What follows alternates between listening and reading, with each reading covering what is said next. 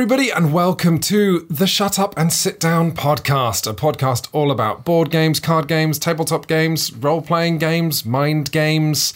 Uh, I don't know why, but I was I almost said prison games there. Well, there may be some games that feature prisons or are based in prisons. I want to be clear, we're not talking about games that are played in prisons necessarily. Maybe they have access to a large board game library. I've never been to prison. That's a future that I want to live in. It also makes me feel better about employing you, intern Ben Winterton. Hello. Uh, it's just Ben and me, Quintin Smith, today, uh, in what I think we're going to be calling podcast number 99 and three quarters, Appendix A, because we realise we have a lot of games to talk about, but we're still saving that 100th episode for shucks. Uh, ben has to dash off and get a train, so we're going to rattle through this game list. Full steam ahead. C- Welcome aboard. I'm the conductor. What's on the train? It's board games. Today we're going to be talking about Western Empires, a preposterously vast. What is was described to us as a 12-hour game. I'm going to go one further and say it's a two-day game. Uh, spanning 8,000 years of human history. We're going to be talking about a big Kickstarter release called Cloudspire from the people who brought you the lovely uh, RPG Too Many Bones. We're going to be talking about Skulk Hollow, which uh, is a board game that asks what if Shadow of the Colossus happened on your table? One player was a Colossus, one player was Many foxes. Many foxes, yeah, not a shadow. We're going to be talking about Teotihuacan, a Euro game about trying to build a temple in South America in history. Uh, we're going to be talking about Yokai, which, as I understand it, is a sort of mystery puzzle game involving Japanese spirits. yeah, it's cooperative pairs of Japanese spirits. Hot dog. We're going to be talking about Detective Club, which is a game involving neither detectives nor clubs. no, that's very true. We're going to, and finally, we're going to be talking about Combo Fighter, which Ben and I just did a video on last week, and uh, it's good. It is good. a see, game- see the video, but we'll talk about it a bit more. We will. So we'll begin at the beginning with the biggest game that, not only the biggest game that Shut Up and Sit Down has played in a long time, possibly the biggest game we've ever played outside of Mega Games. The biggest dedicated board game we've ever experienced. And I called Ben up. I said, Ben, do you want to come and play a nine player game of Western Empires? And you said yes. Do you regret that decision? It's strange when you're playing through a game that takes place over the course of the history of Europe, and at times it feels like you're playing it in real time. it's I, I like. We've got a piece uh, on Western empires going up on the site on shutupandsitdown.com in which uh, I very much enjoyed the joke you made, Ben. About, I mean, someone literally has to take a census of Europe every round. yeah, and that you may think, oh, they're being flippant there. That's literally it's called the census. It's, a This- vital It part It takes of place in the census phase. It does. How many games have had a census phase? So it's a nine player. There's an element of territory control. I'd say the bigger focus is on resource management and trading. Yes. So this is a game. Uh, Western Empires is exactly one half of a game called Mega Civilization, which came out a while back and had a limited uh, sort of printing. Mega Civilization was in turn a supersized version of a game from 1980 called Civilization. Uh, none of which has any relation to the Civilization video games. Um, these are games that model Civilization, but unlike the Civilization video games, it's going to take you from the Stone Age up to about the birth of Jesus Christ. Uh, so that's about, but that's 8,000 years. That's a lot of time. Uh, I played the Egyptians in our game. You played the Minoans. And we should stress this takes the western half of Mega Civ, which is Yes. this preposterously long 18 player game that spans from.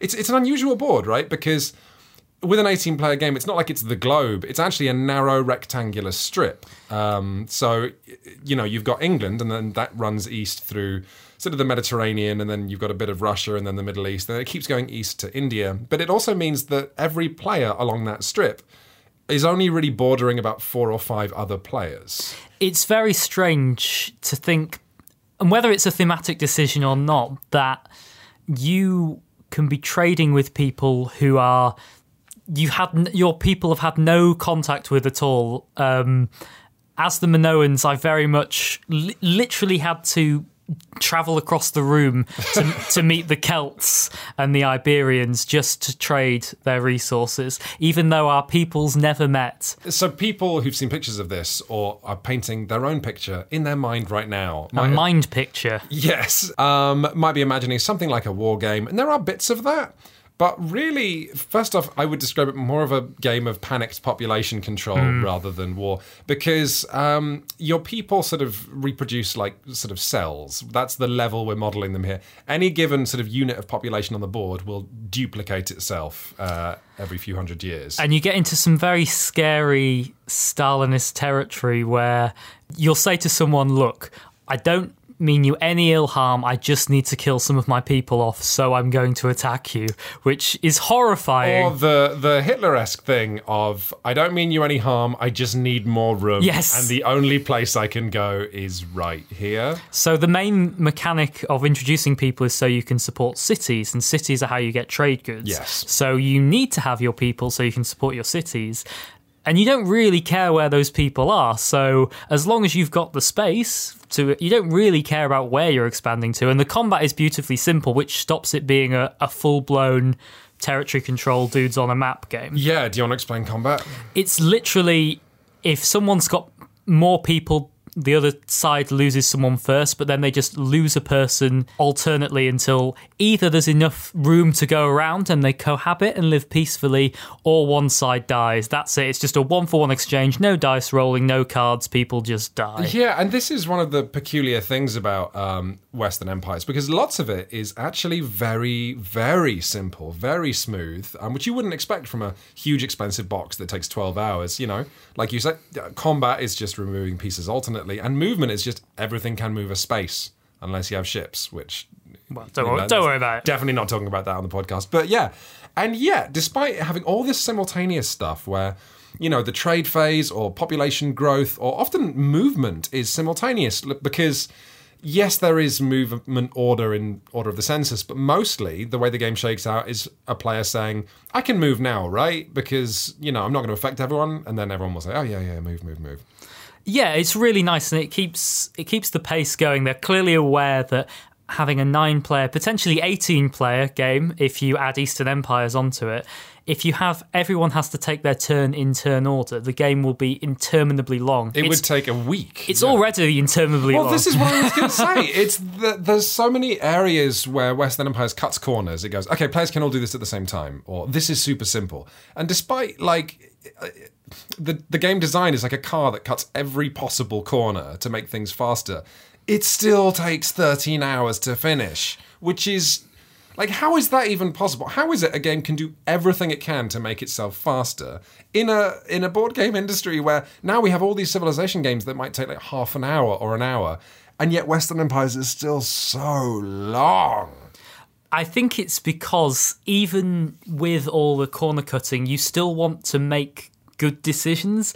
I think you talked about when we were playing the pressure of saying, well, okay, yeah, other people can do things when I'm going, but mid to late game, you don't want to be impulsive. So you need to take your time because if you mess up, like a couple of us built cities too early, and that affected us for the next few hours. Or the next few thousand years. Yeah, yeah. which was a massive deal. So you have to take your time with your decisions because otherwise you're going to have a miserable time playing the rest of the game. But then if you do take your time, the game takes longer, which means you might end up being miserable because you're bored. I, I God bless this game for having mechanics for if players leave. Yeah. Um, which which is implemented in a really funny way as well. If a player ever decides I'm done, I would like to leave, and I'll say now, out of the nine players in our game for a straw poll. Um, I want to say, oh, I would say six of us would have played it again, in, in myself included. yourself Yeah, I'd, I'd play it again. Uh, uh, maybe one one or two people further would say, oh, "Well, I've experienced it and now I'm done." And definitely there was one player who just wanted it to end with every fiber of their being. yes. Uh, but um, but if that player had decided they wanted to leave, it's so funny. You essentially string like police tape around their empire because you replace every single piece they've got on the board and put in an out of play token, which means all that territory can just not be touched ever.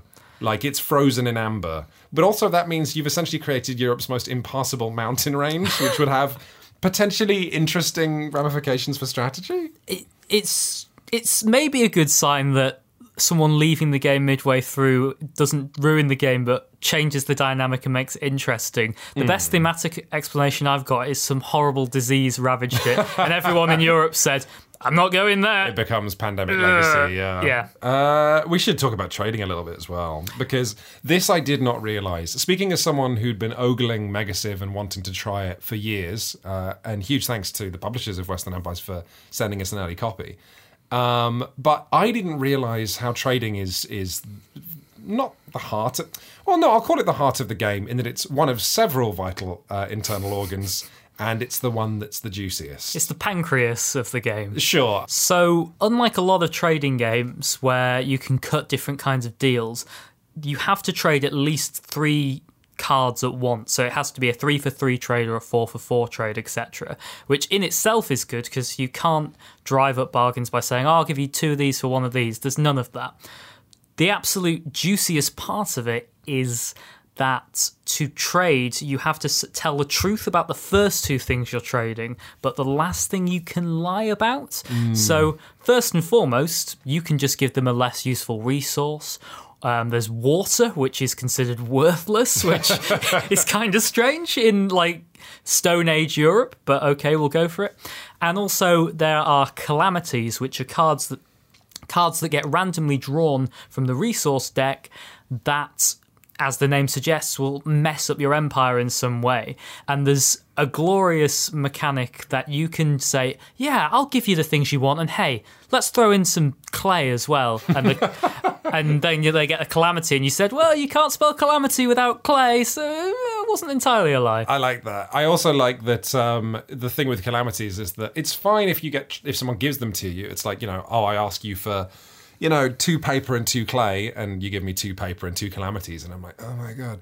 Uh, but what that then means is I have to com- keep keep a completely straight face uh, and. Uh, and then give it to somebody else. It is, in fact, exactly the same mechanic found in classic uh, trading card game, by which I mean a card game that is about trading. Uh, Pit, which has been around for decades, but that game has a card which is just terrible to receive, and then you want to hide that you have it.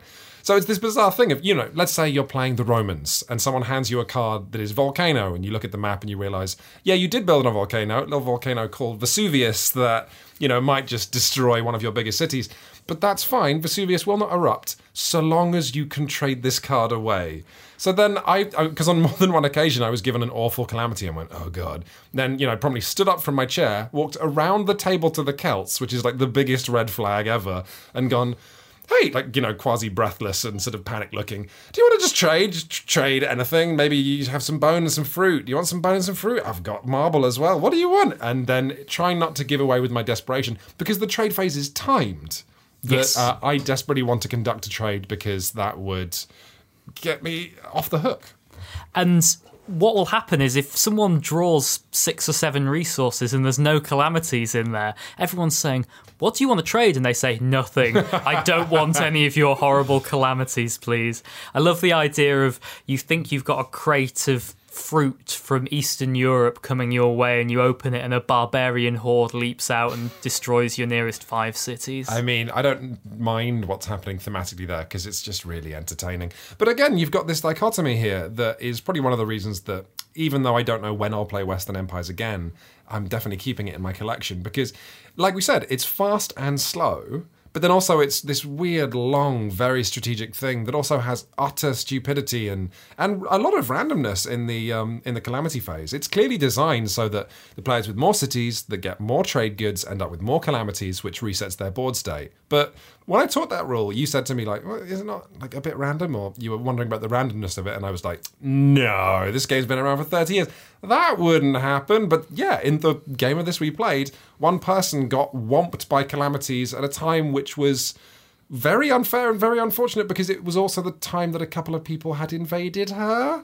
It was pretty punishing. It, it's telling in the rules that it says if you have more than three calamities when calamities resolve, you discard down to three, mm. which suggests they know that someone can end up with five or six and get absolutely crushed. Yeah, but they don't know that even if you end up with that maximum of three calamities, you might not be in first place. And it's so it's hmm. it's peculiar to have a catch up mechanic where, you know, let's say I'm in second place and everyone is looking at the player in first place going, Oh, we need to do something about them.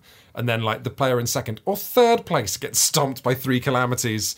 You know, I, I get that it's part of the skill of the game because you want to trade calamities away, but also A, sometimes you can't, and B, lots of the calamities have non-tradable printed on them, mm. so you just get them and then you're stuck with them. And yeah, it's what an unusual game, but really, I mean, just such an experience. I think the best thing I can say about it is after playing it for eight hours, sat not even round the board because there was the board is too small to accommodate nine people. I was sat at the end of a table glancing at the Minoan Empire.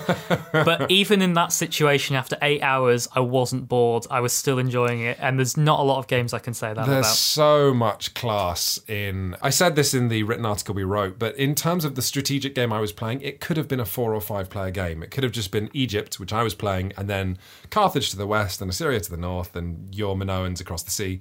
But the fact that it was a nine player game, even though I didn't interact or even so much as share a border with half of the players, made it so much better. Like, I was having so much fun fighting, sort of, you know, joking with Annie about like where our border would be between Assyria and Egypt, but knowing that Annie's decisions were based on what she was doing to the north with the Hatti Empire, and then noticing that the Hatti were touching the Celts to the corner. So there was, it's like dominoes, you know? People would come up to me and say, "Hey, what's going on with this territory?" And you're so busy looking at another part of the board, you go, "What? We we share a border now?" it's it's bizarre. Yeah, no, it's uh, absolutely fascinating. I would say if you get the chance to play uh, Western Empires, uh, I think you should. However, I would stress maybe don't feel pressured to finish the game. Uh, we, you know, we we persevered uh, a fair bit, but you know, I think.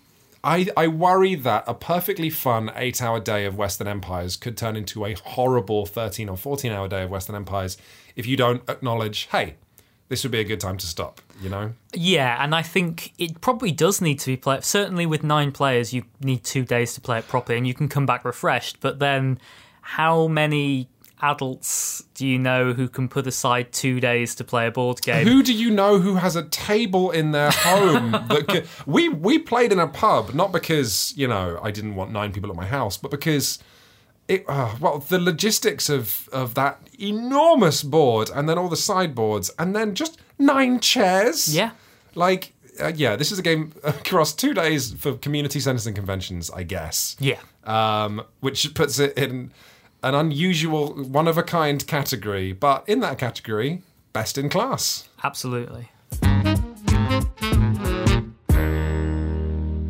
Only had a tentative uh, first exploratory play of this, but let's talk a little bit about Cloudspire. Uh, this was a big Kickstarter game from uh, one of the weirdest, uh, and I say that with uh, a lot of love, publishers around, Chip Theory Games, whose thing is that their games are, uh, I'm not joking, functionally waterproof because they're made of plastic or sort of plastic reinforced sheeting. The cards are plastic, the units are chips.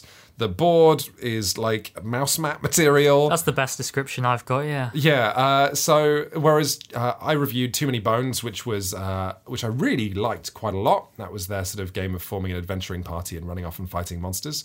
This is their next game. The manual says this was actually created by Too Many Bones designers Josh Carlson and Adam Carlson. Oh, they're brothers. I just made that. I'm reading this, uh, but that look how nice. Two bros making games in the big old world. They are joined by Josh Wielgus uh, to make uh, Cloudspire, and I can see why they put this design on hold for a while because it's got a lot going on. So, the best way I can describe it is if you've ever played any kind of tower defense game, preferably competitive tower defense games. So, you each are going to set up a fort in the Cloudspire, I guess is the name Some of the world. kind of floating island. the yes. floating island, and you're fighting over Source S O U R C E, not S A U C E. Although, if you did want to retheme it as a sort of source, a Condiment based yeah, territory control. Again, the board game police won't find you. Uh, so you each build a fortress, and there's going to be a semi randomized map, and you're going to build defenses for your fortress, and you're going to send out minions and heroes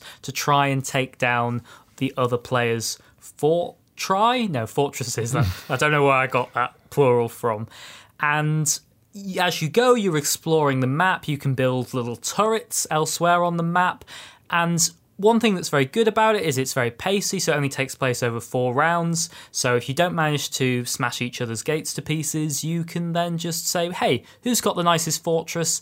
They're the ones that win. Mm. It's very unusual, and hews very close to the video games that, that clearly inspire it, right down to having this phase where you can buy upgrades for your sort of town and then like level everything up by putting in these lovely plastic pegs and then you design a wave that's going to march out from your fortress. So you can put, spend your command points putting out heroes that you can then run around the board in the style of a, a MOBA, like League of Legends, if you've played that.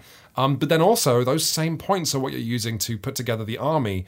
And the army of chips that then march out of your gate march straight towards your opponent's gate on a on a you know strict line. Mm. Um, and if you've played tower defense games, again, um, some of these troops will just walk down a path, which are printed on the randomized map. But if you have, for example, flying troops or sort of um, troops that can make it through forests, they're going to take a different path because the rule is they have to take the shortest path possible. Yes, if you've ever played like League of Legends or Heroes of the Storm, they're the ones that I know of. I know there's a big. There are nine nine nine nine nine MOBA games. Yeah. Yeah, there's a whole number of esports games that play this sort of thing. This is a, at times painfully faithful recreation of that. They're literally called minions, the units you go out and send. As you kill stuff, you unlock more resources, so you're constantly upgrading things. Your heroes can get promoted. Each side is totally different and asymmetrical. Yes, this was a lovely thing. Oh, when you were learning the game, you asked me, what was it? What do you feel the strongest about? Electricity, uh, pl- vines, vines, bones, fe- or feathers. And that wasn't you being silly, right? That's actually printed.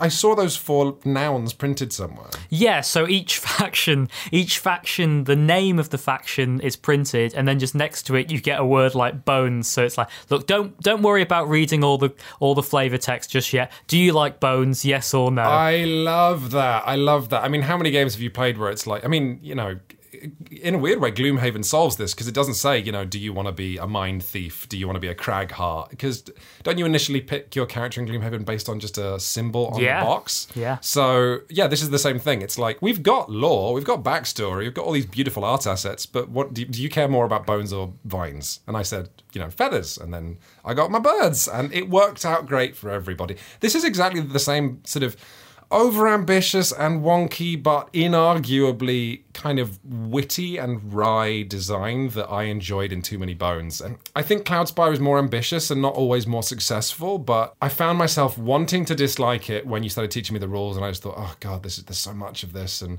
I'm not sure it's it's very elegant. But then by the end, I was won over by so many clever decisions the designers had made along the way there's clearly a hump in learning it and in continuing to learn it. Even once you and I had got the rules down, which took quite a while, we were three rounds in before I think we'd properly wrapped our head around just the basic rules. And then each faction has a huge list of keywords of whether of what flying means, what summoning means, what you know, brave means. There's one that just says "Back to the Future." I don't even know. I'm not yeah. even exaggerating. I I had you know, oh god, I think the first unit I looked at building had three keywords, which was like roost to hummingbird one, you know, relentless something. Yeah, it's one thing they have done that is like merciful. Consider so if you're not aware, what we're talking about with keywords is this idea that you know, when you build a unit or you encounter a monster out in the wild, rather than having a whole load of text, because hey, it's a chip theory games game. There's no room on a chip to write everything. No. Um, on that chip, you'll just get one word like relentless, and then you will look that up. One thing they have done that that smooths out the number of reference sheets they needed to print is that every faction has a bunch of keywords, but those keywords don't tend to cross over, which means if you're looking at a monster, you know their keyword will be on the monster keyword sheet which is weird because every other game would have just like a master list of keywords so that a keyword that my birds have, your weird plant creatures might also have. They haven't done that. Instead, it's just a, I mean, maybe they have a tiny bit, but basically they've come up with a whole new keyword and keyword reference sheet for everybody, which makes everything feel weirdly unique. At first, it's good because you say, Well, I want to know what my units do. So you go, Great, I can look at this, you can look at that to know what your units are. But the second you have any combat between your units, you go, Well, I want to know what your units do as well, because when your kamikaze hummingbirds just explode in my face, I- I'm annoyed because I go, Well, I didn't know they were going to do that. I probably should have guessed by the artwork. Well, no, the the asymmetry was so ferocious that you know you and I for the first couple of rounds we were assembling our units, and both of us were looking vertically downwards at our reference sheet, our custom dice, our custom chips, which have which sit in a beautiful display. Our you know tower, sort of uh, the towers we built, the the u- upgrades we built in our city, the city itself, which is again a beautiful thing to look at. But all we were doing was trying to internalize how our factions work, which meant when our units actually marched out on their AI and met each other, it was just horrible. You had a tree that kept birthing additional trees that I realized I needed to stop about after after you'd summoned an awful what was it like a tree ogre? yeah, a tree ogre and a tree bear. Yeah, that was when I knew I had to do something. It was only after getting, you know, whomped by a bear, like made of leaves a couple of times that I realized. And I marched headlong into combat, expecting to smash your birds to pieces, and they just harmlessly flew over me because none of my units can hit flying units. Yeah, I mean, both because of the complexity of the rules and because of the wild asymmetry that is. It's absolutely a game that you're going to need to play at least twice, uh, which usually, shut up and sit down, has as a black mark. You know, if we don't like a game and someone says, ah, you just need to play it again, we don't have a lot of time for that. The difference here with Cloudspire is that, yes, our first game was a disaster, but we both want to play it again. We both were able to see all of this magic through the uh, through the disastrous, well, not even disastrous, wonky and exhausting first game that we played. Absolutely, and it is a two to four player. It's got a co-op mechanic which we we didn't touch, but we looked at. I think it's very much a game that will come to life with three or four players. Because the way you win is by smashing all the other fortresses. So in a one on one, it's just send your units to smash the other person's fortress. But in a three or four player, you have to choose where your minions are going to go. So there is a catch up mechanic because you're incentivized to target the person who's doing well rather than just the other person. But then also your minions just have to fight whatever's near them. Wherever they end their turn, they will have a fight. But what happens if two players choose to send their minions at the third player and then, you know, annihilate him or her? Well, they don't get knocked out. There's no elimination mechanics. Even if your fortress gate is destroyed, you can rebuild it and then keep sending your units out. But after you've done that, they've smashed your gate to pieces. There's no incentive to keep doing it because the way you win is by destroying all the other Oh, gates. by being the only person with a gate left. Yes. So there's no real incentive to keep doing that. So in a three or four player game, it's not exactly elimination because the person's still in, but there's no reason to keep targeting that player once they've fallen behind. You mentioned the co-op uh, booklet though, and there's also a solo booklet. They also sent us a, a couple of expansion boxes which got you know put out with the Kickstarter. But what I wanted to say is, talking about this being like maybe slightly over ambitious and also very inspired by video games. Reading the massive ring binder of plastic pages that tell you all the co-op scenarios. First off, there's a lot of them, very impressive. But the way they've had to describe them, because they have to describe all this unique setup and AI for the bad guys you're fighting, and what bad guys will prioritize at different times, it was exactly like reading a design document for a video game. Like, if the level designer had to create a document that then the programmers were going to put into the game, this is what it would look like. That's the level of complexity we're dealing with here. And I'm, while I am so excited to play more Cloudspire, I can already see this sort of conclusion looming in the distance of playing with the chips is great, but it is competing with all of those video games you could be playing instead. Yeah, and a video game does a lot of stuff automatically for you. You're not going to have to read 35 pages of rules to play League of Legends or whatever. Yeah, there's there's some question marks there. I've been doing a lot of thinking recently about at what point should a board game stop being a board game and be like a pen and paper RPG or a video game? And I think these big Kickstarter games are looming closer and closer to that, where it's a great recreation of those tower defense games for a board game, but is it adding anything to that genre? Is there any benefit to it being a board game versus, as you say, just playing a video game? Hmm. I don't know the answer to that. I don't know the answer to or any of these questions we're asking, but you just try and keep me away from that Cloudspire box, Ben. I'm going to play it again.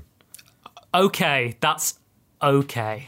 Speaking of board games uh, that are Kickstarters inspired by video games, we were sent a little box called Skulk Hollow recently. Uh, this is a delightful and potentially root inspired board game where one player is going to play an enormous, hulking, craggy golem, you know, something that has trees growing out of its back. Absolutely huge. And you're given a delightful, massive wooden miniature after, uh, that is different as well, depending on which of the four monsters in the box you play.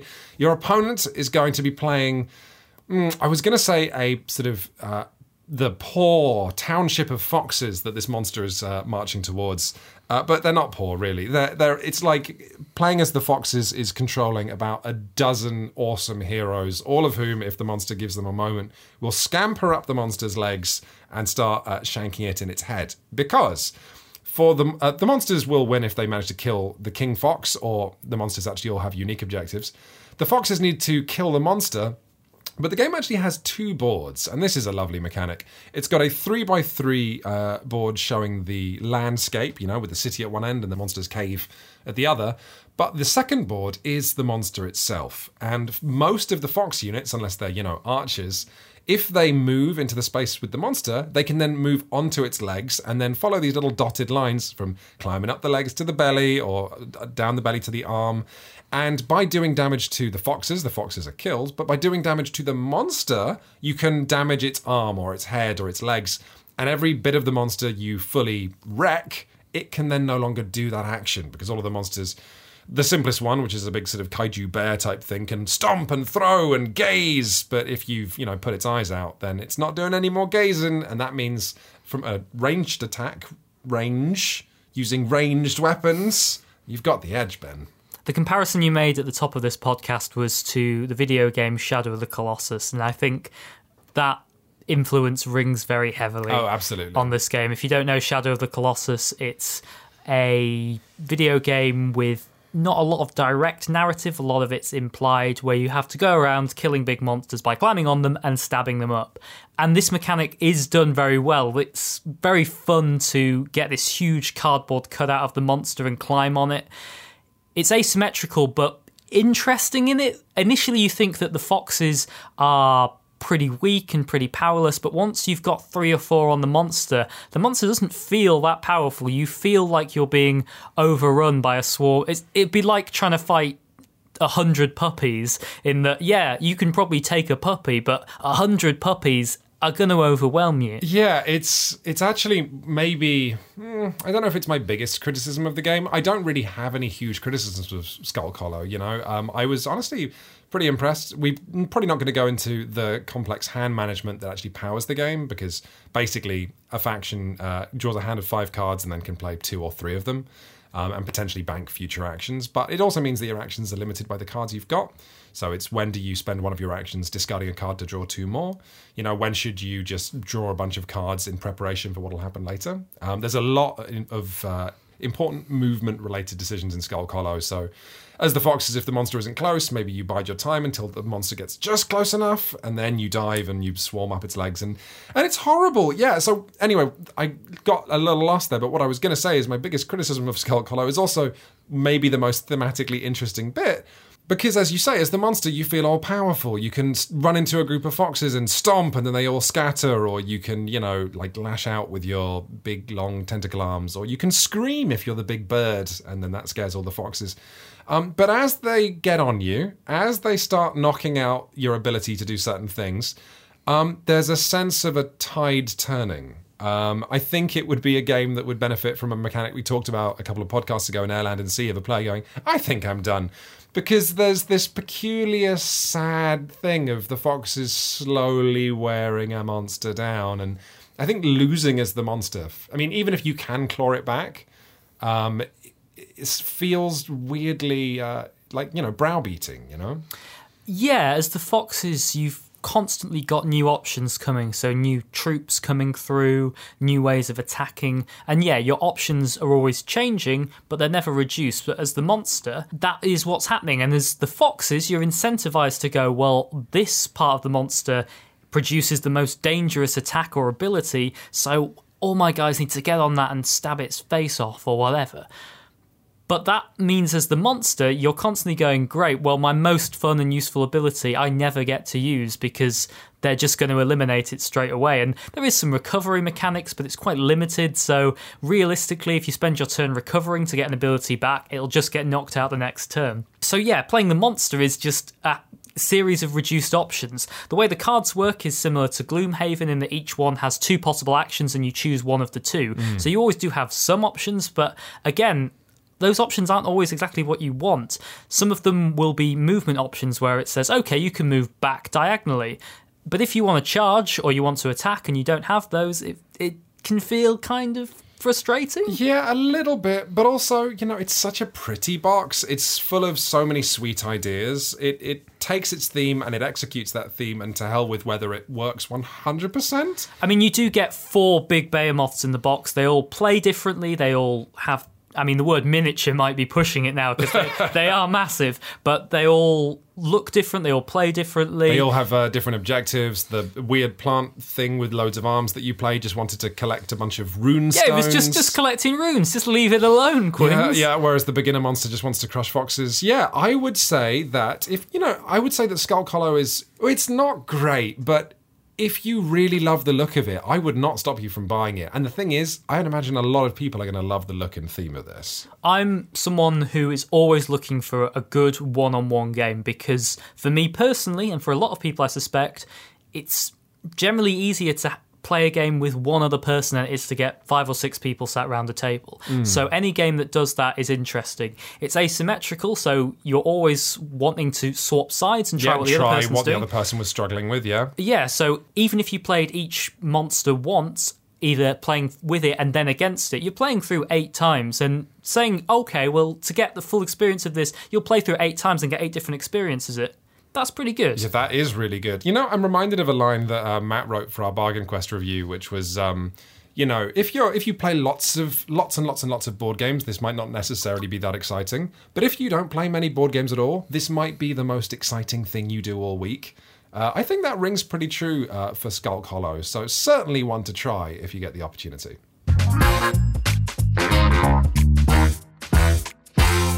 All right. Well, I played a game that is very much a gamer's game this week. I played Teotihuacan City of Gods by Italian designer Daniele Tascini, uh, who also produced uh, Marco Polo, a Okay. very strong Euro game that, uh, that the site reviewed a while back. Uh, let me paint a picture in your mind, Ben, of Teotihuacan. Okay, my mind is blank. Imagine South America. I'm imagining it. Now imagine uh, a South American city in history times. Okay, Which that's ci- very specific. Which city, you ask? The city of Tewa- Teotihuacan. Okay, I'll picture all the associations I have with Teotihuacan. Please do. Uh, if you at home, unlike Ben, have trouble with associating things with Teotihuacan, this game will not necessarily help you. It doesn't tell you, I believe, which sort of um, civilization the city was part of. I don't even know if uh, the game's big on telling you what year it is.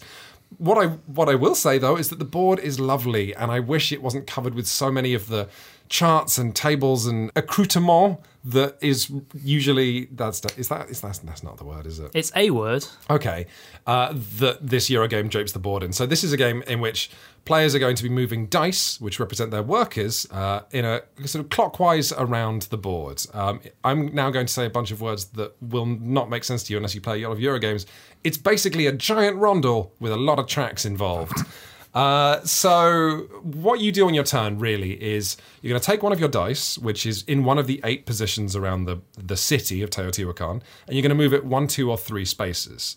Then you are going to either, if you want to do the action on that space, and there's other dice already there. So let's say you arrive at the space which lets you build the temple. So you can, uh, you know, take wood and stone that you might have in your supply, and then you can use it to take one of these lovely wooden blocks uh, and place it in the middle of the board because this is the unique selling point probably of Teotihuacan if you've seen pictures of it. It's got a lovely uh, white temple that gets built as players layer up all these uh, lovely thick wooden tiles. And the game ends when the temple is finished. So let's say you arrive at that space that lets you pay wood and stone and add a new tile to the temple and get some points for that. If there's already dice there, then you have to pay cocoa. But if some of those dice are yours, then you still have to pay cocoa for them. But additionally, you get a better action from your dice being there. So the game then becomes a hellish yet intriguing logistics puzzle where, okay, uh, for example, let's say you need stone because you need a lot of stone to build the temple, right? Um, then if you move one dice to the stone space, then you get a bit of stone. If you manage to get a second dice to land on the same space, you're going to get a bunch of stone. A third dice landing there, you get so much stone. But because you're going to a quite a popular board space that already has your dice on it anyway, you're probably going to need a lot of cocoa. So before you even do that, you need cocoa. Where do you get cocoa from? That's another decision you should have made a while back. So it's the push and pull of putting all your dice on one space to do a really efficient action versus just more like moving the dice to get whatever you need at a good moment. Like, oh, the space where I collect wood is free actually. I don't need to pay any cocoa to use that. I'm going to quickly run a dice down there to use it. Um, it's a really intriguing puzzle. It is uh, being called by some people one of the best Euro games that came out last year. I can't disagree with that. Uh, Daniele Tascini is extremely good at what he does. Um, the there are so many, many and varied systems going on in Teotihuacan um, that I feel bad for saying that ultimately I came to the same conclusion that Matt and I landed when we played uh, Voyages of Marco Polo, a Euro game that we reviewed a few years ago. You see, Marco Polo was great, like Teotihuacan. It was great. It's it's a really rich and engaging puzzle that for me just doesn't go the extra mile. Like we're in my office right now. You can see behind me a, a selection of Euro games. I have maybe 10, 15 dedicated Euro games in my collection. A Euro game, if you're new to the podcast, is a game which doesn't feature direct conflict between players and has a lot of management. So they get they tend to get very, very, very, very complicated. Yeah. Yeah. Um, but I think now we're in an era of games like Brass Birmingham or Gugong, which are able to do something interesting and thematic and bright and colourful, or in Brass, dark and colourful. Not really colourful, just sort of dark and evocative, let's say. Yeah. And Daniele Tascini just like Stefan Feld, another great designer who doesn't have much of an interest in theme. And I feel like at a time when the market is just getting more and more competitive, that makes it easier to say, well, is this game probably isn't one of the 15 Euro games in my collection. It's not a case anymore of choosing between a game that plays like this and a game that does theme well. If there's games that do both, why should you settle for one that does one? Yeah, it just feels like a designer is uh, leaving some of their tools on the table. If you're not like me and you think that uh, uh, you know, theme isn't really something you're looking for. If you looked at the Shut Up and Sit Down review of Food Chain Magnate and didn't care about the absurd marketing and panically trying to sell burgers and all the stuff that brings Food Chain Magnate to life, Teotihuacan might well be for you. Uh, I played it with a friend and then we had to walk somewhere and we spent pretty much the entire 45 minute walk talking about uh, the complexities of the tracks and when and where you might want to get your dice killed off. Because, hey, there's a thing that happens in this game. As your dice move around the board and do an action, they'll become smarter and wiser, and you'll change the digit on them one higher, which means they get better and better at doing stuff until they're at six and they do another job, and that's their one last job, and then they're moved to the path of the dead. But because it's a Euro game, you get a bonus for that. so your die can die. Your die can die. That's right. Thank you. Thank you. Do you have any more of that kind of? Uh... Look, I just roll them how I see them. so I've recently played the Japanese spirit themed pair 'em up yokai, which is basically the game Pairs, which you can play with any deck of cards where you deal out all the cards and then you have to flip them and try and remember where things are and try and take pairs, right? You, are familiar with this concept. I'm familiar with the designer's work, yes. Yes, the designer being Mr. Time. Mr. well, Mr. Pairs is back with yokai, so it's basically cooperative pairs. So you're going to deal out 16 cards, and there's four sets of four of these Japanese spirits. So you've got. Uh, I can't remember the Japanese names of them, but you've got the fox spirit, you've got kappa, which are the ones that hold water in their head. You've got I can't remember the Japanese term for it, but it literally is long-necked women, and and then there's another one. And what you're going to do on your turn is you're going to look at two of them, move one of them, doesn't have to be one of the ones you looked at, and then you're going to either reveal a clue or place a clue on top of a card. The clues have one, two, or three colours on them, so if you place a clue on top of a card, it has to match at least one of the colours on that clue.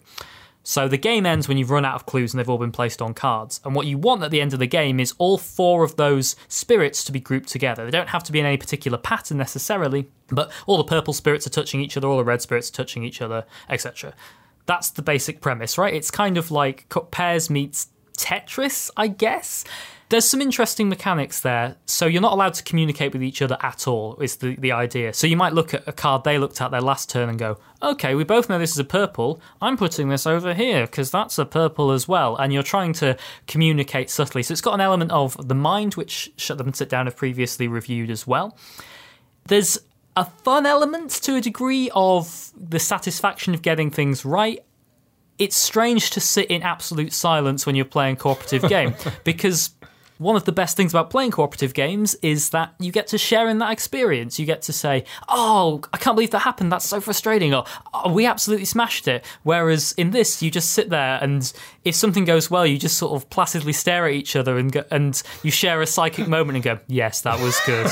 you just make eye contact and nod. and nod. You're not even allowed to nod. Um, oh wow! so, and you can go. I think it's two to four. Maybe it goes up to five. And the interesting variants you can do on it. You can say, okay, they have to be in certain patterns. You can change the way the clues work, but that's that's basically it. My experience of it was there was an element of fun. I think it would work for, and I don't mean this in a disparaging way at all. I think it would work for children. My friend who I played it with is a primary school teacher, and I honestly think it would be good in a in a primary school for children of that age. It's got enough of a spice to kind of keep people engaged or young children engaged, but at the same time, it's not too complex, there's not lots of rules. And also, if you want your children to be quiet, it's a game that requires them to sit in silence. I uh, taught uh, the mind to my nieces and nephew recently, and uh, uh, their mum was looking at me in shock because I'd managed to get all of her kids to uh, sit silently and work together which felt like a real victory until um, we screwed up and then everyone just exploded. Like all the kids started blaming each other and screaming. At which point ah. I disengaged. I said, "Hey, this isn't my problem." Uh, the kids started just clubbing the hell out of each other. And that's why you will be the best parent. that's my plan. My plan is to, whenever the kid makes a loud noise, leave because they just gotta they just gotta get that out of the system. Okay, so let's talk about a puzzle game that uh, we both like a little more than Yokai. Let's talk about the competitive hidden role game Detective Club. So, if you've ever played Mysterium, it kind of plays like a competitive version of that. Basically, each round, someone is going to be the head detective. It doesn't really say what they are. They're the chosen player, the chosen one. the, the chosen one is going to choose a word and they're going to write it on all but one of a set of notebooks. So let's say that word is tambourine. okay. You, you, were playing Bob Dylan when I came in, that's in my head. So you will then randomly deal out all those notebooks to the other players. So all but one of the players will get a notebook that says tambourine on. The other person has a blank notebook. And basically, what everyone's going to do is they're going to play out two cards from their hand. All these cards have abstract, dreamlike images on, as in Mysterium. Yeah. And basically what you have to do is you have to pick two cards that you think match that word. Now, you've probably noticed that one of the people doesn't know what the word is, which means they're going to have to look at other people's cards and seamlessly put their cards down as if to say, hey, I know what we're talking about. I'm cool. Let me be in your gang. Yep. So after doing that twice, then the players will enter a negotiation phase, which is similar to uh, a fake artist goes to New York. If you've played that superb game, and players are going to try and discuss, say, what, what, what were you thinking playing this card? And they'll say, well, look, the sun is a circle. The circle is like a, a, a you know, a tambourine is also a circle, of course, because the word is revealed, right? The word, point. yeah, the word is revealed after everyone's played two cards, and then the chosen one will say, "Look, the word is tambourine. Here's my two cards, very clearly linked to tambourine." Then everyone goes in a circle and says, "Why their cards are linked to it," which is fantastic when the person who doesn't know what the word is, they have to make it up on the spot. And there's also a beautiful moment of turning to someone and saying, "Well, go on then. Why did you pick these? Tell, explain your nonsense yeah, to the group." It's the lovely thing of um, uh, it feels like a very level playing field because everyone is laughing at one player because those two cards do not reflect the word tambourine or feminism or potato or whatever. The word whatever could be a word that you actually write down. My God. Um, but you know, you might do a crap job of explaining it, people won't believe you. But then it's very much, yeah. Well, you, what, why did you pick it? You know, what, what's your grand, you know, thinking? We had a word which was like, what was it, cornucopia? And Yes. I put down a. The, I got rinsed for this because I put down a card which was like a forest grove with a deer and a parrot, and they're all looking at a hole in a tree which has a candle in. It looked like a scene out of a fantasy novel, and I played it instinctively. And then when players were like, "Well, why is that a cornucopia?" I was like, "Oh, well." Fantasy novels are kind of my safe place, so this seemed like a rich cornucopia of fantasy imagery, and, and then everyone laughed. But I, I was being sincere. Like I didn't have the blank notebook, and that's one of the reasons the game works so well. I think is that it's not like everyone knows and will do well. It's depending on the cards in your hand. Even if you know the word, you might look guilty as heck. If you want to recreate the experience right now, type into Google obscure abstract art. Look at the first six images and say, right, I have to pick two that represent irony. and and that's the situation because you get six cards and you have to pick two of them. So no matter even if you know the word and have a perfect understanding of the word and you're fantastic at interpreting images, you have very limited choices, which means it's not immediately obvious who the person is. When I was the person with the blank notebook, I'd just play the first two cards in my hand confidently because I thought, well, if I delay, it looks Wow. suspicious, and I can probably just make it up. Yeah, so I'm worried that Detective Club is going to get a little lost within the board game scene because it has elements of Mysterium in that you know some you're putting out these cards that represent things, um, but it's much shorter and simpler than Mysterium. You know, it's a party game. Uh, it has elements of a fake artist goes to New York, but um, you know, it, but it came along a little later, and it's it's very different. It's much prettier. Um, it's also not as panic-inducing as a fake artist goes to New York or Spyfall. So it's it's like a lot of games, and yet what it does isn't while not being unique in some ways i think it's like the purest distillation of because everyone kind of likes dixit everyone kind of likes mysterium everyone kind of likes spyfall but all those games have some problems and detective club while not being as ambitious is a very smooth playing thing These games are always going to have an element of no one likes to be laughed at or forced to improvise. Certain people don't. or won't- to be wrong Yeah, uh, certain people won't like to be put in that situation of you've played these, please explain your terrible decisions. But for out of all these games that we've talked about, Spyfall, Dixit, etc., I think it's the one that's the most welcoming because, as you say, everyone's in that situation. You don't really feel that bad. I played with someone who. Their logic was so mad every round, they got away with nonsense because even when they were right, we couldn't understand how they were seeing these things in this image in these images. It's one of the games I've played recently over the last couple of months. It's the one that the most people have said to me, "Can we play this game again?" yes yeah. People really like it. I got that vibe from Detective Club as well. You know, I think as as sort of people who collect board games, you end up looking for the most. You end up looking for what's the hottest new thing this year? What's the most ambitious or the most the prettiest, the most complicated, the longest? You know, we spent 15 minutes at the top of this talking about Western empires, which you know, I, I, we were all exhausted at by the end. Lots of that day was not fun. Detective Club is just fun from like start to finish. It's it, people just enjoy the heck out of it. Um, and yet, you know, I don't feel the need to collect it because I have so many games that do similar things already. But if you don't own Mysterium, if you don't own a fake artist goes to New York, if you don't own Spyfall, and Spyfall I don't think is aged very well because of the sheer quantities of anxiety that that game induces. But um, yeah, Detective Club is just a fantastic game. Finally, Ben and I put up a video last week. Uh, that's right, your boy Ben Winterton with a starring role in a Shut Up and Sit Down review, talking about a game called Combo Fighter, which I had under my hat because I found this about a month ago and I didn't want to reveal it. I want it to be a Shut Up and Sit Down scoop that this game is really good. He has a very big hat. I It's- do. I it's stored the game and the two smaller standalone mini expansions that it comes with. Yeah. So Combo Fighter is a one-on-one card game uh, that is expandable. That is modeled on arcade fighting games. So each player picks a character. The two smaller $15 uh, sets just come with two characters in. You can buy one of them and see if you like it. Or you can spend 30 bucks on a bigger set that has four characters. But you've got your two characters. Each of those is going to be a deck and a special ability and a reference card showing how much of your deck is attack, movement, and defense. Because the whole game is just rock, paper, scissors. You have a hand of five cards. You're going to, let's say I play a punch and Ben plays a block. Within the rock, paper, scissors of Combo Fighter, blocks always beat attacks, so Ben would win that round. But if he'd played a movement, attacks beat movement, and movement beats blocking. Uh, so it is rock paper scissors, as we say in the video. You know, there's no getting away from that. But it's rock paper scissors that's a iterated. B winning with an attack is always better. C some decks have just way more attacks than others. So it's like imagine if it's rock paper scissors that you were going to play 12 times, but where your, your opponent's sort of deck was mostly scissors. And sometimes you don't have any rock. Yeah, you exactly. might you might just draw a hand of paper. So even if you know you need to be playing scissors, you're playing paper because paper's all you've got. Yeah, or what if I mean the character who really summarizes the game because he, he's the most extreme, Gekuro Bako, I forget his name, uh, but he's a wrestler, and if he wins with a wrestling card, which is a defense card, so you know Gekuro really wants to win with uh, wrestling, he just gets you on the ground, and then the whole game, you add all these extra rules I mean you can't hurt him, he can choke you out. It's horrible. It's it's exactly as terrifying as an enormous wrestler walking towards you should be.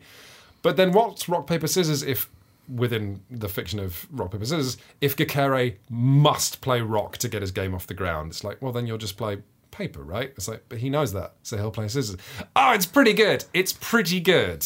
If you've ever played any fighting games at all, I mean, my, my main experience is Smash Brothers, which isn't really a proper fighting Oh, game. it totally is. But it, it still has the same mechanic of trying to second guess your opponent. So it's like they want to be on in this space, so I need to occupy this space because that's the optimum way to counter that. Yeah, exactly. And I've had minutes of Smash Brothers games where you're just flipping around and dodging, and someone looking at it's going, "Why aren't you hitting each other?" And your answer is because that's not the right thing to do. Exactly, And yeah. y- you're you're maneuvering around each other constantly, waiting for that opening. And Combo Fight has the exact same thing the other mechanic we haven't really talked about, which is where the name comes from, is comboing. So, yeah, you can open with your rock or whatever, but then you can link a paper and then another paper and then another rock, and you're building up damage as you play your cards. Cards have different amounts of damage depending on whether they're played first or part of a combo. So, there can be some interesting mechanics where a card is terrible to open with, but great to play later on. And also, your character has signature combos, which will be specific combinations of cards that you can chain together to do extra bits of damage with. Yes, but usually, the, well, for a start, the signature combos are printed on a sheet that your opponent can see, and usually a character's signature combos will all start with the same color. So, you know, if you're the sort of like bouncy, kicky lady, then you know all of her combos might start with movement, which means you know your opponent really wants to win with movement etc etc etc you know it's uh, but also these cards which are larger than they you know could have been in a, design decision i absolutely love. They've got about a centimeter and a half uh, extra length. Are just beautiful sort of like full uh, art uh, illustrations. Illustrations that don't even have backgrounds because they were quite affordably done but the artist has been able to imbue the um, each illustration with with momentum in a way that means when you play these cards in a combo showing your character jump and then duck and then you know close distance and punch you know it just plays out in your head like a comic strip. There's a lot of character to the art as well. The is he Haitian? Uh, the which sumo guy? wrestler? Oh, he, I ooh, I want to say he's Maori, Polynesian? Oh, yeah, sure. He's from that part of the world. Apologies for any insensitivity there.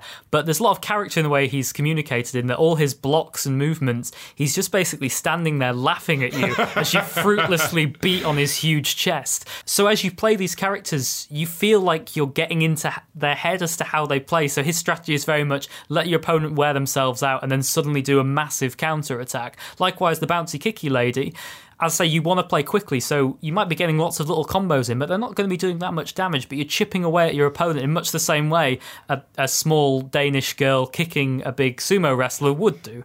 Yeah, or would in our heads uh, in the uh, sort of. I just imagine a sumo wrestler just grabbing a tiny lady and then it, pu- pushing her away. I've never seen. I, they call it MMA as mixed martial arts, but I've never seen sumo wrestler versus Yeah, kickboxer. no, I'm very much bringing my own prejudices as to how well uh, a Norwegian kickboxer would do against a sumo wrestler. If you know of any Norwegian if you, better yet, if you are either a sumo wrestler or a Norwegian kickboxer, get in touch. We can make this happen. Shucks 2020. Put your hand in the mailbag. Find me a letter. ben, before you shoot off, I have got a question for us. I have removed it uh, prior to the podcast from the wet, leathery sheath of the mailbag. Uh, I've had it sterilized, and I believe it's now safe for human consumption. So this comes from Ron. Ron writes Dear Shut Up and Sit Down.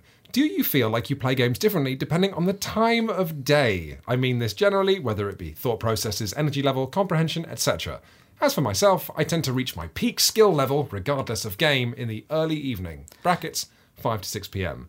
Love the show and thank you, Ron. Thank you, Ron. And if you want to email Shut Up and Sit Down with a question for the podcast, you can do that by emailing contact at shutupandsitdown.com. So most of my gaming is done on an evening. So normally I'll start sort of around I don't know six, seven o'clock, which means that first period I'm always a bit cautious, a bit tentative, but also nervously excited. So generally, that's when I'll play more cautiously. Then I'll get into my full flow at sort of eight, nine o'clock, and that's when I'm making all the aggressive big plays before I sort of slump. I I think for me, the answer that immediately jumps out to me is my friend. Uh, I'm going to give you his full name because it's relevant. He's called Tom Dransfield, and Okay. We do a thing where we would be working on other stuff on our other projects until probably like midnight, one o'clock, and it was definitely time to go to bed. But he'd give me what I call the Dransfield shrug of he'd jokingly say, "Huh, we could play this," and then do a shrug, and then it was the shrug of I'm joking, but also. I'm not joking if you don't think I'm joking, and then we'd end up playing something, and that's when we'd just play like idiots. So yeah, I, I think my graph is tentatively focused, and energy gradually goes up, then it hits its peak, then it plummets, and then there's just a little bump at the end following the Dransfield shrug. I, in terms of my seasonal gaming, I love this question, by the way. Um, in terms of my skill level, um, Ben, you've had the misfortune of playing a fair few games with me over the last couple of months. Uh, I've now entered what I'm going to call my sort of tragic phase, and now I don't even notice when I win, Ben. I only notice when I lose. Like, so there's no joy to be had in the victory. I mean, when we played a game we've not talked about hats, I made a play that Quinns thought was so good he physically left the table. he, he still won, by the way. He still won the game, but he actually left the table and had to go for a short walk. Yeah, so, but so in terms of skill level, I can't answer the question. Uh, but what I can say is my two favorite times to game, which is first off the sexy late night hour. So this only emerges when I have people over for a game night that then just kind of doesn't end. And this happens infrequently, maybe once every six months or so. But there'll be that game night where the group is just popping, the energy is great, and no one wants to go home. And then at about maybe 1.30, 2 a.m., that is like the golden hour for I just start losing my mind. I just pull out games that are funny or just regular 52 card deck card games. That's when I played Blu-ray for the first time, uh, which I believe will be going up on the site very shortly, um, which is just uh, the most insane gambling game of all time. Um, but yeah, that's when I just end up being really giggly and energetic, and I just love this hobby more than any other time. Except for the opposite of late nights, super early mornings. One of my favorite times to play board games on a Sunday where I happen to have nothing to do, very early on a Sunday, like imagine if you will, setting up a feast for Odin at about 11 a.m. That for me is like when just the whole Sunday is sprawling out in front of you. You're the king or queen of the world. You've got games. What games are you going to play? You're going to play all of them. Ben's, Ben's ordering an Uber right now. He's been very good at staying longer while I talk absolute nonsense about times of day. Ben, it's been a pleasure having you on the podcast. I was going to do that surreptitiously, but thank you for No, I felt I, I've. It's it's usually a sign that I need to stop talking when someone gets up there, gets out their phone, and I can see Uber. I'm literally calling a cab. But no, thank you so much for having me once again. It's been a lot of fun, as always. Ben, it's been great. Uh, do you have any kind of internet presence if people wanted to find you? Uh, not anymore. It's been uh, expunged for, I don't want to say for reasons involving the police. Um, but what? But that is that, true. Not not in a legal sense. In a one of us is applying to be work with the police, so we had they had to clean their record and just make sure there was nothing nothing bad. So yeah, What a fabulous enigmatic exit that is. Thank Yes. you, Ben Winston. Uh, and thank you for listening to the Shut Up and Sit Down podcast. SHUX remains just around the corner, just a couple of weeks away. In fact, after recording this podcast, I'm going to start thinking about when I should start thinking about packing my bags to go to Canada. Thank you so much, Ben. You've been a star. And thank you for listening, everybody. I've been Quinn Smith. This has been the Shut Up and Sit Down podcast. Bye. Bye.